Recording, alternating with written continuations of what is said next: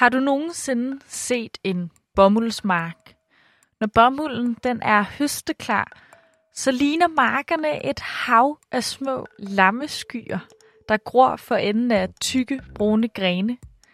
Eller måske ligner det mere, det kan godt være, at det er min sult, der taler nu, men ligner sådan nogle store, bløde popcorn. Den slags marker finder man rigtig mange af i Xinjiang-provinsen i Kina.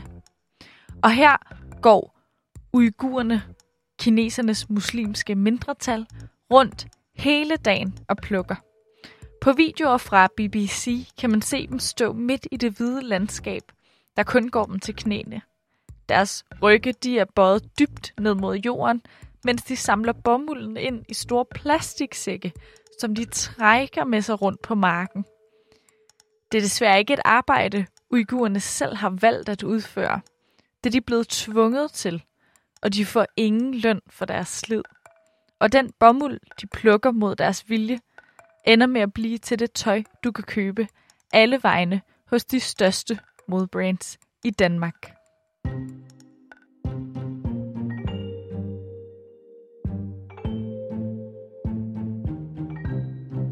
Når du køber bomuldstøj fra Kina, er der en stor risiko for, at det kommer fra Xinjiang-provinsen, hvor 100.000 vis af uigurer høster bomuld under slavelignende forhold. Derfor styrer flere små tøjvirksomheder uden om kinesisk bomuld. Men de store danske og internationale tøjbrands følger ikke med. Mit navn er Nana Mille, og du lytter til Udsyn, som i dag er produceret i samarbejde med Danwatch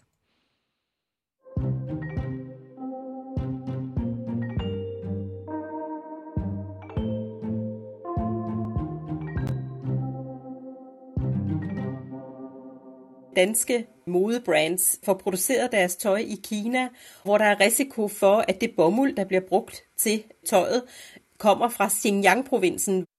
Det her det er Charlotte Ågaard, som er journalist hos Danwatch. Og når hun taler om bomuldsproduktion i Xinjiang, så burde alarmklokkerne altså allerede være begyndt at ringe. For dem, der typisk høster bomulden i den provins, det er uigurer. Og de bliver ikke behandlet godt.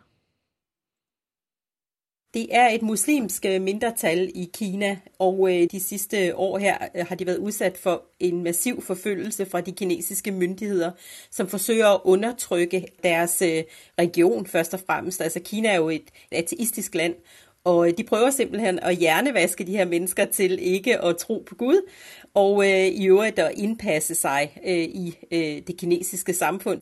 Og hvordan får Kinas myndigheder så uigurerne til at slippe troen på Gud? De tvinger dem væk fra deres familier, og så genopdrager de dem, siger Charlotte. Så de sender dem til sådan nogle genopdragelseslejre, hvor de bliver øh, indoktrineret med officiel kinesisk øh, propaganda, og så bliver de, mange af dem, efterfølgende sendt ud øh, i tvangsarbejde, altså ud på nogle fabrikker, hvor de skal tjene samfundet, og de bliver også sendt ud som tvangsarbejdere i bomuldsmarkerne. Og det er en tung tilværelse, uigurerne har, som bomuldsplukker? Jamen altså, det er hårdt fysisk arbejde, og, øh, og det er noget, de er tvunget til at gøre, hvis de skal gøre sig håb om nogensinde at slippe ud af, af, af det her øh, tvangssystem igen og komme hjem til deres familie. Og hvilke modebrands er det så, der køber det her bomuldstøj, uigurerne er blevet tvunget til at fremstille? Jamen det er jo faktisk øh, stort set hele modeindustrien fordi øh, det er så billigt at få produceret tøj i Kina, så næsten alle øh, tekstilvirksomheder og modevirksomheder får syet deres tøj i Kina og bruger kinesisk bomuld. Altså kinesisk bomuld er utrolig populært. Øh, jeg tror, at Kina står for omkring 20 procent af, af al verdens bomuld. Og størstedelen af den bomuld kommer faktisk fra den her Xinjiang-provins, hvor bomuldsmarkerne ligger tæt. Så, så øh, risikoen for, at, at der er tvangsarbejde i kinesisk bomuld, er, er meget stor. Charlotte nævner både H&M, Weekday, Monkey, Only, COS og Pieces som eksempler på brands, der ikke kan afvise at sælge deres bomuldstøj, altså som er fremstillet under tvangsarbejde. Udfordringen er nemlig, at al bomulden i Kina bliver samlet i en stor bomuldsvælling, når det bliver solgt. I Kina er der det, at øh, bomuld kommer jo fra mange forskellige steder. Øh, størstedelen kommer som sagt fra Xinjiang-provincen, men det bliver blandet undervejs. Altså når man øh, producerer bomuld, så bliver det samlet på nogle store bomuldsauktioner, hvor opkøberne så køber bomulden. Og der bliver det hele blandet i et kæmpe bomuldsbjerg i en kæmpe lagerhal. Så det er virkelig svært at finde ud af, om det bomuld, man køber, om det kommer fra Xinjiang og fra hvilken øh, plantage det kommer. Men man kan faktisk godt, hvis man virkelig prøver at finde frem til bomuldens oprindelse. Det er bare ikke så simpelt den. Altså, der er nogle moderne teknologier, som, øh, som man kan bruge. Man kan for eksempel øh, DNA-mærke bomulden, så det er muligt at finde ud af, hvilken plantage den kommer fra. Men det er jo selv sagt en ret dyr måde at gøre det på. Ja, og dyr teknologi, det rimer ikke øh, rigtigt på fast fashion, som er den slags tøj, de store tøjkæder i Danmark typisk får produceret. Og fast fashion har jo været lidt af sådan et buzzword, der er blevet smidt meget rundt med de seneste par år. Kan vi lige få på plads en gang, hvad er fast fashion egentlig? Jamen det betyder jo hurtig mode. Nemlig hurtig mode, som er super billigt, og så er det også lavet i en kvalitet, der hurtigt bliver slidt op. Fordi det alligevel kun er meningen, det skal kunne holde i den sæson, tøjet er på mode i. Det kunne for eksempel være tøj fra Hennes Maurits, øh, som jo kan købes øh, for 100-200 kroner i butikkerne, og det er kun muligt at holde de her meget lave priser, fordi det bliver produceret utrolig billigt i Kina. I virkeligheden er der kun én realistisk løsning for modhusene, hvis de altså vil undgå undertrykkelsen af uigurerne. Det bedste, man kan gøre, det er at lade være med at bruge kinesisk bomuld, for så ved man i hvert fald, at det ikke kommer fra Xinjiang. Og den beslutning, ja, den er der allerede nogle brands, der har truffet. Det er nogle mindre, mindre modeproducenter, øh, som, øh, som godt kan tage lidt flere penge for deres varer. De kan godt øh, øh, bruge lidt flere penge på at sikre, at, øh, at de får noget bomuld, som i hvert fald ikke er fra Xinjiang. De får for eksempel produceret i nogle andre lande, altså det kan være Tyrkiet, eller øh, det kan også være Indien, eller, eller andre steder, øh, hvor der er mere styr på produktionen, og hvor, der er, hvor det er nemmere at tracke, hvor bomulden kommer fra. En af de virksomheder, der arbejder med ansvarlig produktion, det er Basic Apparel. De sælger kun én enkelt jakke, der er lavet af kinesisk bomuld, og til den jakke, der har Basic Apparel altså helt styr på, at bomulden kommer fra et ordentligt sted, mener Camille Balle, som er direktør for brandet. Vi producerer ikke noget, der er lavet af bomuld i Kina. Øh, og øh, helt overordnet, så producerer vi ikke noget i bomuld, der ikke er godt certificeret økologisk bomuld. At tøjet er GOTS, godt certificeret, det betyder, at tøjet er økologisk, og det betyder også, at dem, der har lavet tøjet, skal have produceret det under socialt ansvarlige forhold.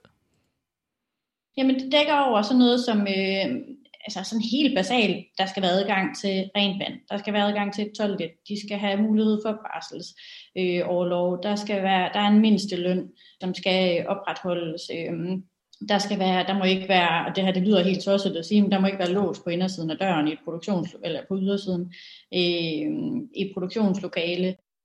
At Basic Apparel har valgt at følge en certificeringsordning, som altså kræver det her med, at man for eksempel ikke må låse sine medarbejdere inden, mens de arbejder. Det lyder helt vanvittigt, men det er der altså ikke krav nogen steder fra. Det er en ordning, de selv har valgt at følge. Men kan de andre danske virksomheder virkelig slippe af sted med at sælge tøj, som måske undertrykker arbejdernes rettigheder et sted i produktionskæden? Ja, det kan de faktisk godt. Altså i Danmark er der ingen lov, der, der kræver, at en virksomhed skal have styr på den slags i deres varekæde. Der er nogle retningslinjer fra FN, som siger, at man som stor international virksomhed bør have styr på de her ting, men der er ikke nogen lovgivning, der kræver det. Så, øh, så det er faktisk lovligt, hvis man ser på det rent juridisk. Men måske er det min naivitet, der taler nu, men hvorfor bliver de store virksomheder så bare ved med at producere deres bomuldstøj i Kina, hvis arbejdsforholdene ikke er i orden? Jamen det er jo nok, fordi der ikke er et forbrugerpres. Altså hvis forbrugerne insisterede på at være sikre på, at, at bomulden var, øh, var produceret på en ordentlig måde, så, så ville det jo øh, kunne betale sig for de store producenter at, at, at spore bomulden. Men, men det pres er der ikke for forbrugerne i dag. Og det vil sige, at øh, så er det jo øh, pengene, der vinder. Altså det er, øh, hvor, hvor kan vi få produceret tøjet billigst muligt og til den bedste kvalitet til den billigste pris. Det er det hensyn, der vinder over menneskerettighederne. Så hvad kan jeg så gøre som forbruger, hvis jeg for eksempel ikke har lyst til at støtte undertrykkelsen af arbejdere i modebranchen?